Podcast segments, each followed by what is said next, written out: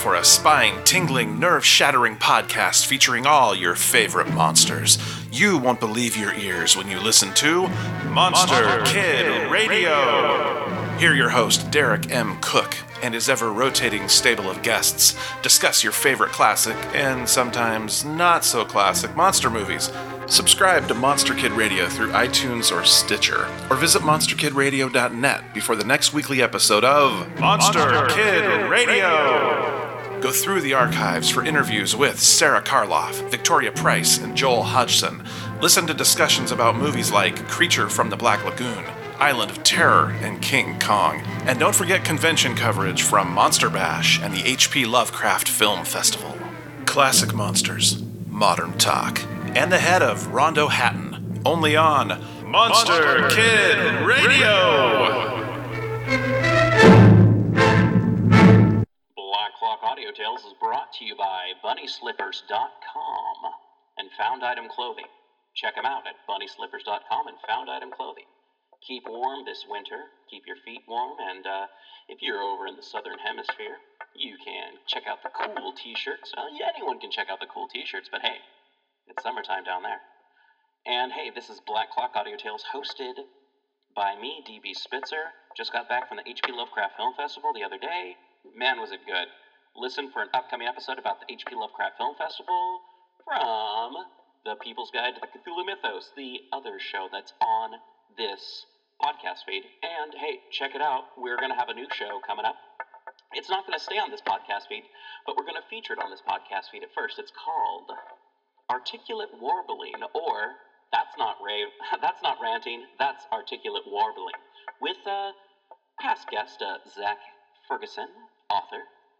And uh, yeah, so why don't you sit back and listen to one of the many stories we're about to tell you for the rest of this week, uh, month, actually. We've got a month of ghost stories. So, you know, if, if you like ghost stories and you want to listen to them, why not go to pgttcm.podbean.com and donate? Become a member of one of our various uh, cults or uh, fan cults.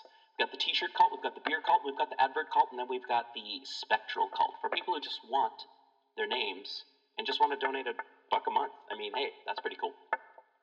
And you can always check us out at pgttcm.com, pgttcm.podbean.com. We're on Facebook. We're on Stitcher. I think we're on Spotify. Uh, we are on Instagram and we are on Twitter, even though eh, I don't really use it. Thank you so much. And hey, go stories, rate, review, subscribe. A Fight with a Ghost by Q.E.D. No, I never believed much in ghosts, said the doctor but I was always rather afraid of them. "Have you ever seen one?" asked one of the other men. The doctor took his cigar out of his mouth and contemplated the ash for a moment or two before replying. "I have had some rather startling experiences," he said, after a pause, during which the rest of us exchanged glances.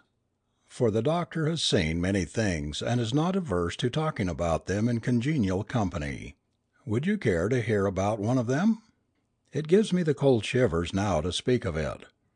We nodded, and the doctor, taking a sip as an antidote to the shivers, began: "You remember George Carson, who played for the varsity some years ago big chap, with a light mustache? Well, I saw a good deal of him before he married, while he was reading for the bar in town. It was just after he became engaged to Miss Stoner, who is now Mrs. Carson that he asked me to go down to a place which his people had taken in the country. Miss Stoner was to be there, and he wanted me to meet her. I could not go down for Christmas Day, as I had promised to be with my people; but as I had been working a bit too hard, and wanted a few days' rest, I decided to run down for a few days about the New Year. Woodcote was a pleasant enough place to look at. There were two packs of hounds within easy distance, and it was not far enough from the station to cut you off completely from the morning papers. The Carsons had been lucky, I thought, in coming across such a good house at such a moderate figure; for, as George told me, the owner had been obliged to go abroad for his health, and was anxious not to leave the place empty all the winter.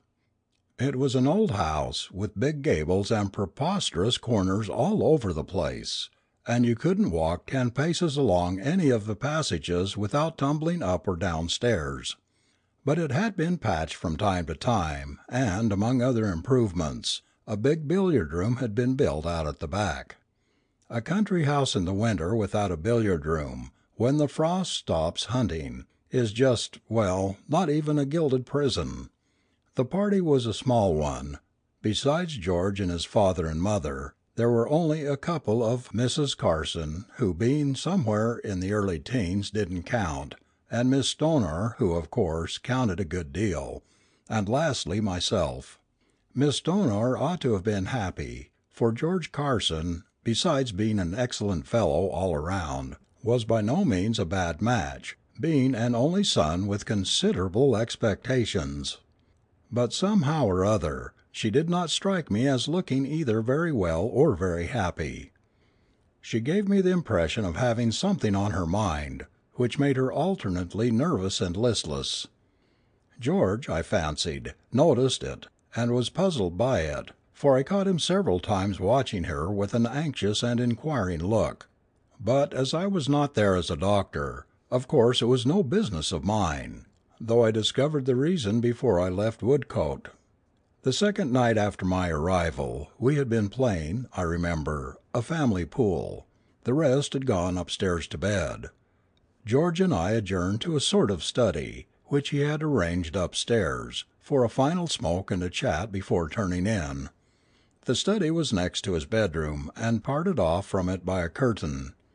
As we were settling down I missed my pipe and remembered that I had laid it down in the billiard room.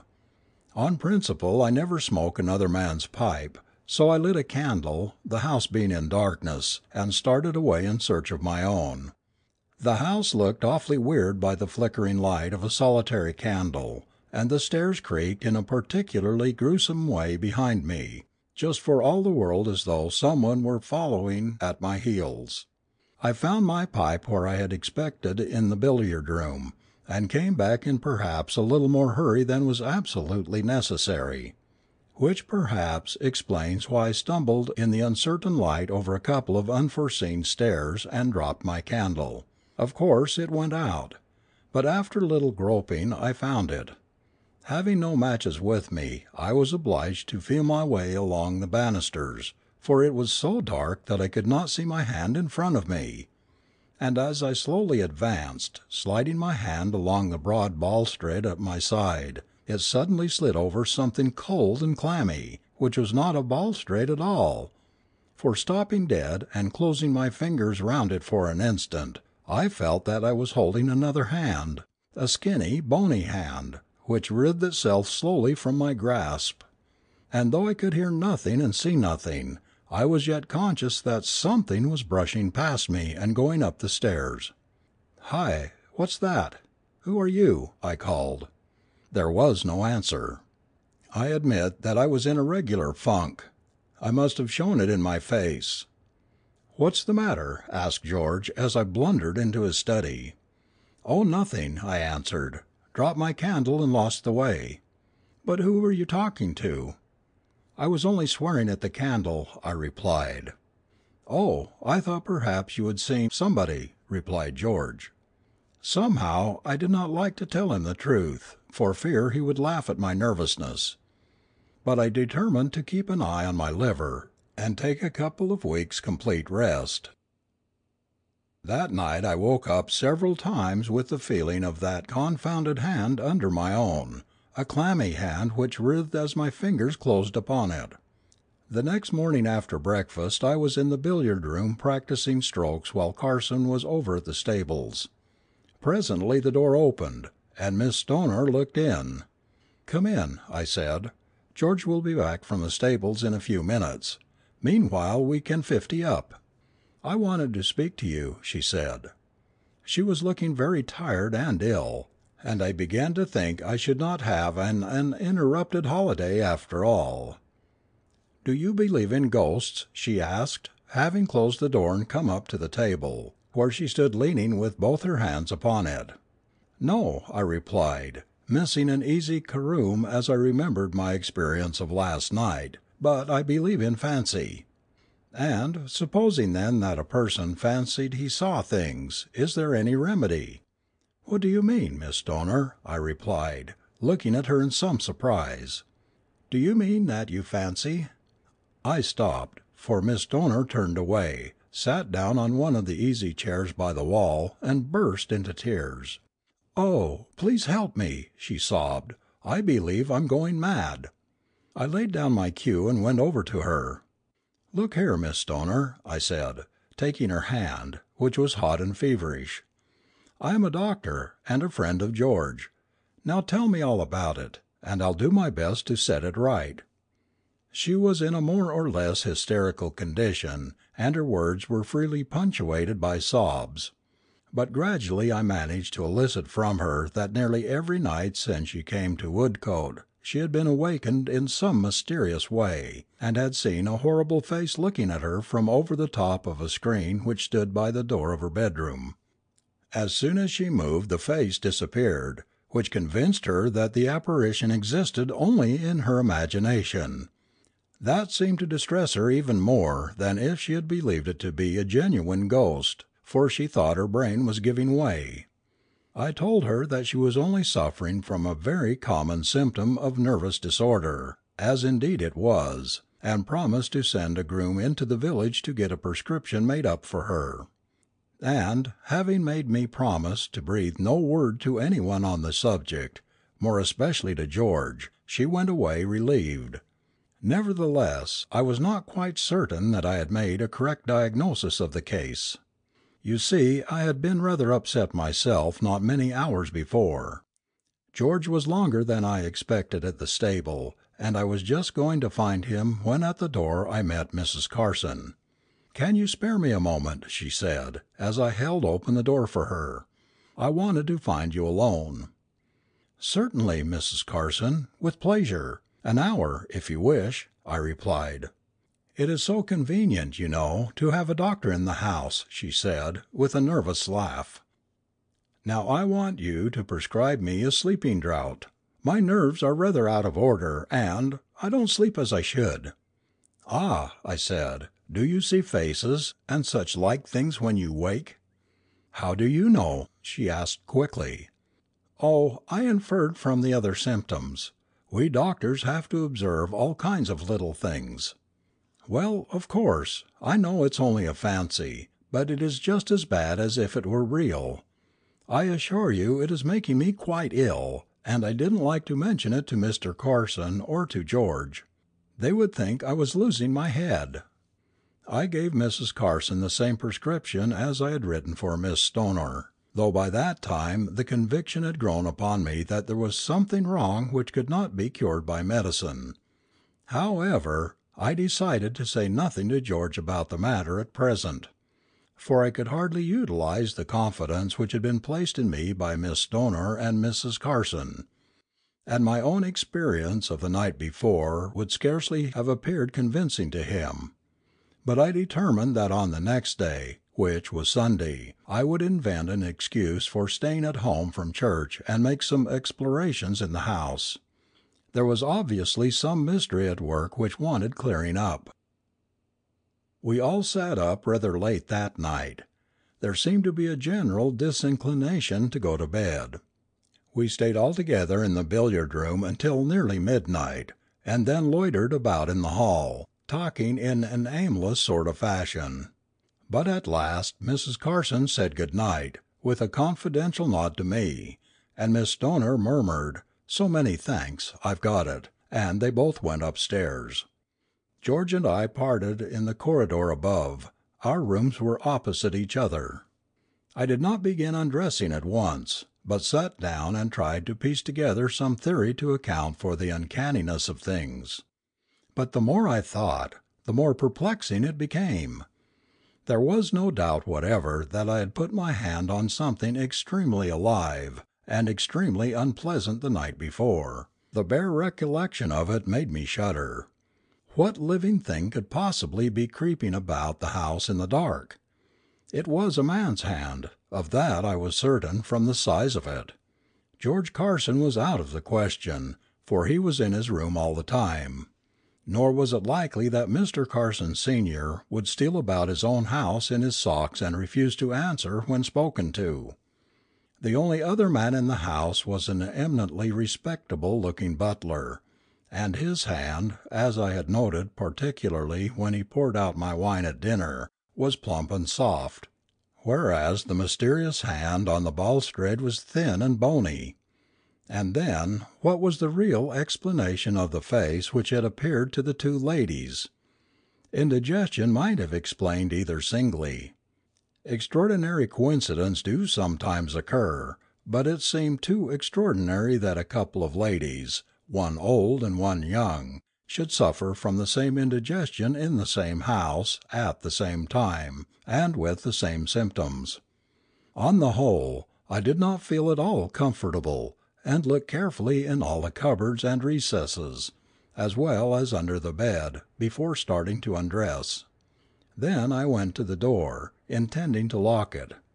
Just as my hand was upon the key, I heard a soft step in the corridor outside, accompanied by a sound which was something between a sigh and a groan.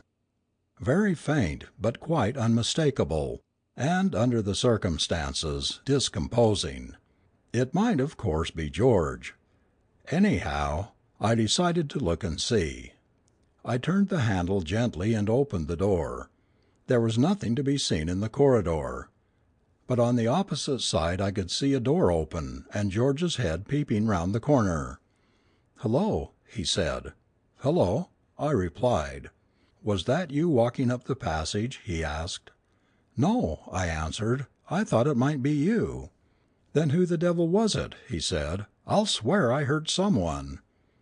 There was silence for a few moments. I was wondering whether I had still better tell him of the fright I had already had, when he spoke again.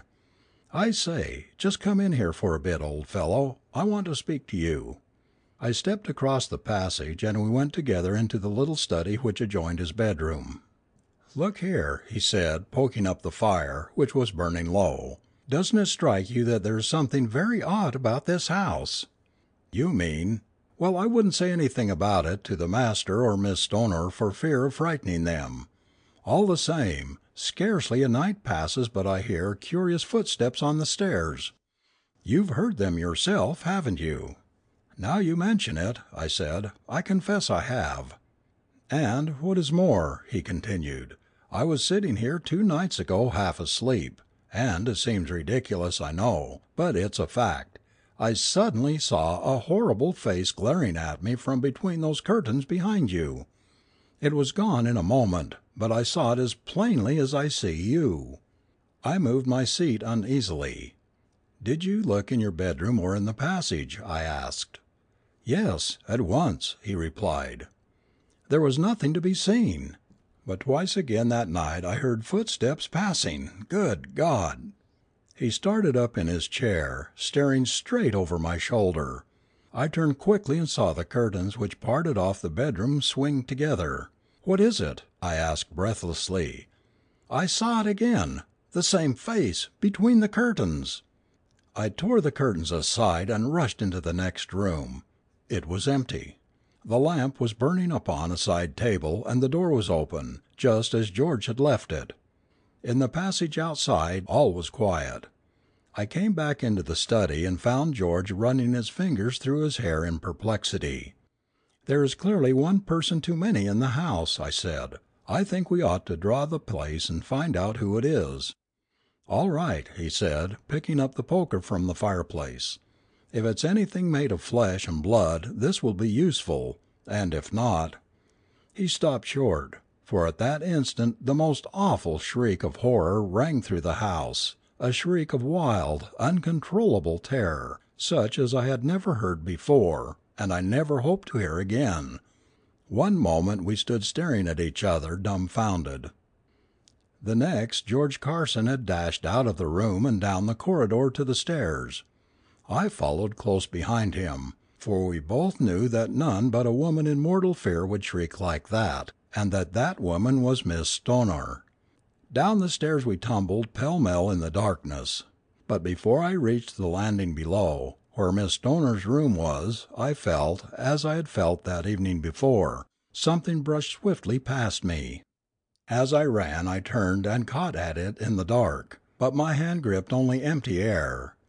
I was just about to turn back and follow it, when a cry from George arrested me, and, looking down, I saw him standing over the prostrate form of Miss Stoner. The door of her room was open, and by the moonlight which streamed into the room I could see her lying in her white night dress across the threshold. What followed in the next few minutes I can scarcely recall with accuracy. The whole house was aroused by the poor girl's awful shriek. She was quite unconscious when we came upon her, but she revived more or less as soon as Mrs. Carson and one of the terrified servants had lifted her into bed again. Nothing intelligible could be gathered from her, however, as to the cause of her fright. She only repeated hysterically again and again, "Oh, the face! the face!" When I saw I could do her no further good for the present, I took George by the arm and led him out of the room. "Look here, George," I said, "we must find out the reason of this at once.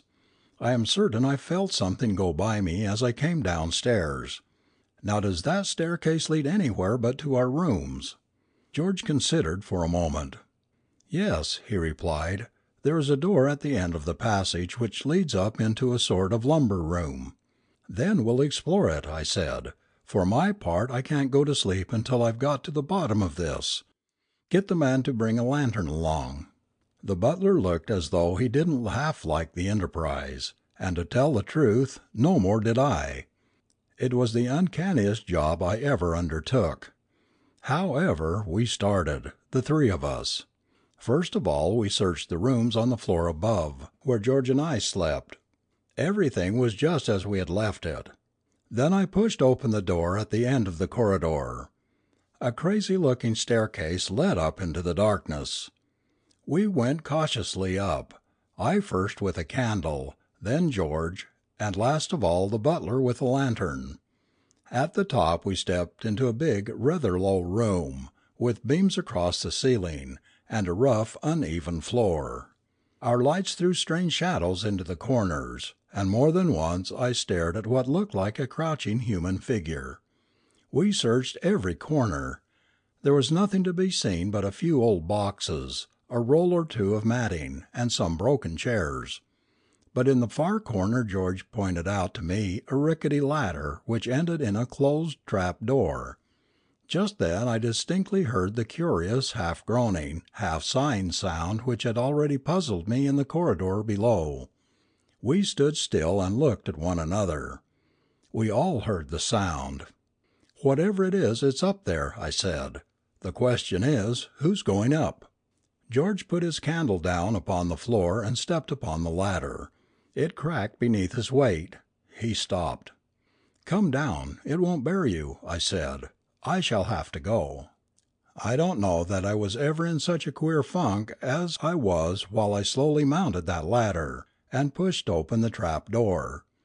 I had formed no clear idea of what I expected to find there. Certainly I was not prepared for what happened. For no sooner was the trap door fully open, than there fell, literally fell, upon me from the darkness above, a thing in human shape, which kicked and spat and tore at me as I stood clinging to the ladder.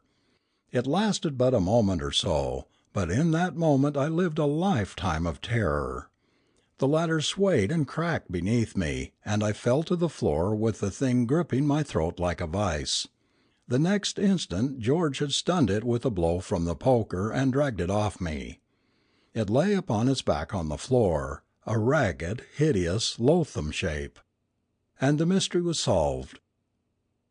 "But you haven't told us what it really was," said one of the listeners. The doctor smiled. "It was the owner of the house," he replied. He had not gone abroad. He had gone to a private lunatic asylum with homicidal mania upon him. About a fortnight before this he had managed to escape, and having made his way to his former home, had concealed himself with a cunning often shown by lunatics in the loft. I suppose he had found enough to eat in his nightly rambles about the house. The only wonder is he didn't kill some one before he was caught. End of story 12. The Ghost of the Count. Not far from the Alameda, in the City of Mexico, there is a great old stone building, in which once lived a very wealthy and wicked Spanish count. The house has about four floors and ninety rooms, more or less. The entire fourth floor is rented and occupied by a big American firm, and their bookkeeper, an American girl, has given us the following true account of the ghost that for years haunted the building. The second floor is unoccupied, as no one cares to live there for obvious reasons. And the bottom floor is also unoccupied, save for lumber rooms, empty boxes, and crates and barrels. And last of all is the great patio with its tiled floor, where secretly in the night a duel was fought to the death by the wicked Count and a famous Austrian prince, who was one of Maximilian's men. The Count was killed. No one knows why the duel was fought. Some say it was because of a beautiful Spanish woman; some say it was because of a treasure that the two jointly conveyed, and which the Count refused to divide with his princely socio. And more people, Mexicans, shrug their shoulders if you ask about it, and say quien sabe. "I saw a ghost here last night, Miss James," announces our cashier with much éclat and evident pride. So great is the shock that I gasp, and my pen drops, splattering ink on my nice fresh cuffs, and, worse luck, on the ledger page I had just totted up. It is ruined and I will have to erase it, or something. Wretched man! I wish to goodness it had taken you off, I cry, wrathfully, and I look at the bespattered work. Now will you just look here and see what you have done? I wish you and your ghosts were in Gehenna, he inquires, sweetly. I'll fix that; it won't take half a minute. And don't look so stern, else I won't tell you about the espanto, and you will be sorry if you don't hear about it. It would make such a good story. Then go ahead with it. Well, last night I was waiting for West. He was to meet me here, after which it was our intention to hit the that is, I mean we were going out together." I nod scornfully. And it seems that while I was patiently waiting here, in my usual sweet tempered way, the blank idiot had his supper and then lay down to rest himself for a while. You know how delicate he is. Another contemptuous nod. Unfortunately he forgot the engagement, and slept on. He says he never awoke until three o'clock, and so didn't come, thinking I wouldn't be there. Meantime I also went to sleep and might have snoozed on until three likewise, but for the fact that the ghost woke me." "Well, do go on," I urge. "The ghost woke me, as I said," proceeds the simpleton slowly. "It was passing its cold fingers over my face and moaning. Really, it was most extraordinary. At first I didn't know what it was; then, as I felt the icy fingers stroking my face and heard blood curdling groans issuing from the darkness, I knew what it was. And I remembered the story of the prince and his little duel down in the patio, and knew it was the ghost of the prince's victim. By the way, you don't know what a funny sensation it is to have a ghost pat your face, Miss James. "Pat nothing," I retort indignantly. "I wonder you are not ashamed to tell me such fibs. Such a taradiddle! And as for the man that the prince killed downstairs, you know as well as I do that he was taken home to Spain and buried there. Why, then, should he come back here, into our offices, and pat your face?" "Ah, that I can't say," with a supercilious drawl. "I can only account for it by thinking that the ghost has good taste better than that of some people I know. But honestly, I swear I'm telling you the truth. Cross my heart and hope to die if I'm not. And you don't know how brave I was.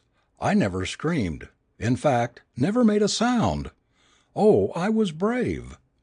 "Then what did you do?" sternly. "I ran. Por Dios, how I ran! You remember with what alacrity we got down the stairs during the November earthquake? I remember only too distinctly. Well, last night's run wasn't a run, in comparison; it was a disappearance, a flight, a sprint. I went down the four flights of stairs like a streak of blue lightning, and the ghost flew with me. I heard the pattering of its steps and its groans clean down to the patio door, and I assure you I quite thought I had made such an impression that it was actually going home with me. And the thought made me feel so weak that I felt perforce obliged to take a have a that is, strengthen myself with a cocktail. After which I felt stronger and went home peacefully; but it was an uncanny experience, wasn't it?" "Was it before or after taking that cocktail?" I asked incredulously. "And did you take one only, or eleven?" I am hard on the man, but he really deserves it. Ghosts, spirits perhaps, but not ghosts, whereat his feelings are quite hurted, so much so that he vows he will never tell me anything again. I had better read about Doubting Thomas; he never has seen such an unbelieving woman in all his life, and if I were only a man he would be tempted to pray that I might see the ghost; it would serve me right. Then wrathfully departs, to notice me no more that day. Not believing the least bit in ghosts I gave the matter no more thought. In fact when you fall heir to a set of books that haven't been posted for nineteen days, and you have to do it all and get up your trial balance too, or else give up your Christmas holidays, you haven't much time to think about ghosts, or anything else, except entries. And though I had been working fourteen hours per day, the 24th of December, noon hour, found me with a difference of $13.89. The which I of course must locate and straighten out before departing next morning on my week's holiday. Por supuesto, it meant night work. Nothing else would do; and besides, our plans had all been made to leave on the eight o'clock train next morning. So I would just sit up all night, if need be, and find the wretched balance and be done with it. Behold me settled for work that night at seven o'clock in my own office, with three lamps burning to keep it from looking dismal and lonely, and books and ledgers and journals piled up two feet high around me. If hard work would locate that nasty, hateful $13.89, it would surely be found. I had told the portero downstairs on the ground floor to try and keep me awake for a time, but if I didn't soon finish the work I would come down and call him when I was ready to go home. He lived in a little room, all shut off from the rest of the building, so that it was rather difficult to get at him. Besides, he was the very laziest and sleepiest peon possible, and though he was supposed to take care of the building at night, patrolling it so as to keep off the ladrones, he in reality slept so soundly that the last trumpet, much less Mexican robbers, would not have aroused him. And for this very reason, before settling to my work I was careful to go round and look to locks and bolts myself. Everything was secure and the doors safely fastened, so that if ladrones did break through they would have to be in shape to pass through keyholes or possess false keys. With never a thought of spirits or porteros, or anything else, beyond the thirteen dollars and eighty nine cents, I worked and added and re added and footed up. And at eleven o'clock, gracias a Dios, I had the thirteen dollars all safe, and would have whooped for joy had I the time. However, I wasn't out of the woods yet, the sum of eighty nine dollars being often more easy of location than eighty nine cents. The latter must be found also, before I could have the pleasure of shouting in celebration thereof. At it I went again; after brain cudgelling and more adding and prayerful thought, I at last had under my thumb that abominable eighty cents. Eureka! Only nine cents out! I could get it all straight and have some sleep, after all! Inspired by which thought I smothered my yawns, and again began to add. I looked at my watch ten minutes to twelve. Perhaps I could get it fixed before one. I suppose I had worked at the nine cents for about twenty minutes. One of the cash entries looked to me to be an error. I compared it with the voucher. Yes, that was just where the trouble lay. Eleven cents, ten, nine Sst! Out went the lights in the twinkling of an eye, as I sat, gaping in my astonishment, Out from the pitchy darkness of the room came the most dreary, horrible, blood curdling groan imaginable. As I sat paralysed, not daring to breathe, doubting my senses for a moment, and then thinking indignantly that it was some trick of that wretched cashier, I felt long, thin, icy fingers passing gently over my face. Válgame Dios! what a sensation! At first I was afraid to move; then I nervously tried to brush the icy, bony things away. As fast as I brushed, with my heart beating like a steam hammer, and gasping with deadly fear, the fingers would come back again. A cold wind was blowing over me. Again came that dreadful groan, and too frightened to move or scream, I tumbled in a heap on the floor, among the books and ledgers. Then I suppose I fainted. When I regained my senses I was still in a heap with the ledgers; it was still dark and I still felt the cold fingers caressing my face. At which I became thoroughly desperate. No ghost should own me! I had laughed at the poor cashier and hinted darkly at cocktails. Pray, what better was I? I scrambled to my feet, the fingers still stroking my face. I must address them. What language did they understand, English or Spanish, I wondered? Spanish would doubtless be most suitable, if indeed it was the ghost of the murdered Count. "Will you do me the favour, Signor Ghost," I started out bravely, in my best Spanish, but with a very trembling voice, "to inform me what it is you desire? Is there anything I can do for you? Because, if not, I would like very much to be allowed to finish my work, which I cannot do, if you will pardon my abruptness, if I am not alone." Being the ghost of a gentleman and a diplomat, surely he would take the hint and vanish. Oh, Ojalá! Perhaps the ghost did not understand my Spanish; at any rate there was no articulate reply. There was another groan; again the fingers touched me, and then there was such a mournful sigh that I felt sorry for the poor thing. What could be the matter with it? With my pity, all fear was lost for a moment, and I said to the darkness all about me, "What is it that you wish, pobre signor? Can I not aid you? I am not afraid; let me help you." The fingers moved uncertainly for a moment; then the ledgers all fell down, with a loud bang. A cold hand caught mine, very gently; I tried not to feel frightened, but it was difficult, and I was led off blindly, through the offices.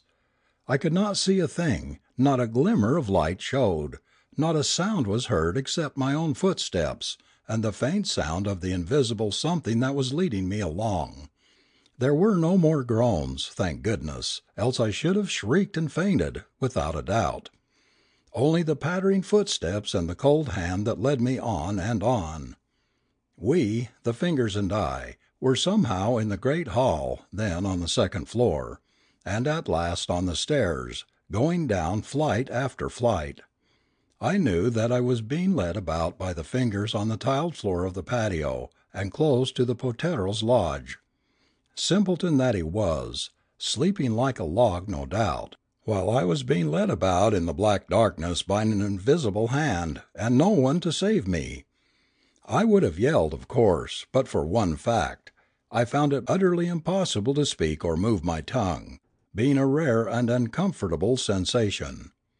But where were we going? Back into the unused lumber rooms, joining into the patio? Nothing there, except barrels and slabs and empty boxes. What could the ghost mean? He must be utterly demented, surely. In the middle of the first room we paused. I had an idea of rushing out and screaming for the Portero, but abandoned it when I found that my feet wouldn't go. I heard steps passing to and fro about the floor, and waited, cold and trembling. They approached me; again my hand was taken and I was led over near the corner of the room. Obedient to the unseen will, I bent down and groped about the floor, guided by the cold fingers holding mine, until I felt something like a tiny ring, set firmly in the floor. I pulled at it faintly, but it did not move, at which the ghost gave a faint sigh. For a second the cold fingers pressed mine, quite affectionately, then released me and I heard steps passing slowly into the patio, then dying away. Where was it going, and what on earth did it all mean? But I was so tired and wrought up I tried to find the door, but couldn't. The cashier would have been revenged could he have seen me stupidly fumbling at a barrel thinking it was the door. And at last, too fatigued and sleepy to stand, I dropped down on the cold stone floor and went to sleep. I must have slept for some hours, for when I awoke the light of dawn was coming in at the window, and I sat up and wondered if I had taken leave of my senses during the night. What on earth could I be doing here in the lumber room? Then, like a flash, I remembered, and half unconsciously crept about on the floor, seeking the small ring. There it was. I caught it and jerked at it hard. Hey, presto change! For it seemed to me that the entire floor was giving way. There was a sliding, crashing sound, and I found myself hanging on for dear life to a barrel that, fortunately, retained its equilibrium, and with my feet dangling into space.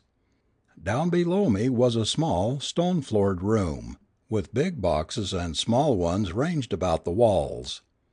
Treasure! Like a flash the thought struck me, and with one leap I was down in the secret room gazing about at the boxes.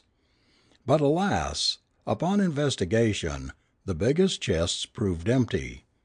The bad, wicked Count! No wonder he couldn't rest in his Spanish grave but must come back to the scene of his wickedness and deceit to make reparation. But the smaller chests were literally crammed with all sorts of things big heavy Spanish coins, in gold and silver, gold and silver dinner services, with the crest of the unfortunate emperor, magnificent pieces of jewelled armour and weapons, beautiful jewellery and loose precious stones. I deliberately selected handfuls of the latter giving my preference to the diamonds and pearls. I had always had a taste for them, which I had never been before able to gratify, and packed them in a wooden box that I found in the lumber room. The gold and dinner services and armour, etc., I left as they were, being rather cumbersome, and carried off, rejoicing, my big box of diamonds and pearls and other jewellery. Needless to say, we didn't go away for the holidays on the eight o'clock train. But I did come down to the office and proceed to locate my missing nine cents. After which I unfolded the tale of the ghost and treasure, only keeping quiet the matter of my private loot, of which I was heartily glad afterwards. For when the government learned of the find, what do you suppose they offered me for going about with the ghost and discovering that secret room and treasure? ten thousand dollars! When I refused, stating that I would take merely as my reward one of the gold dinner services, the greedy things objected at first, but I finally had my way. And to this very day they have no idea that I, even I, have all the beautiful jewels. Wouldn't they be furious if they knew it? But they aren't apt to, unless they learn English and read this story, which isn't likely. Story 13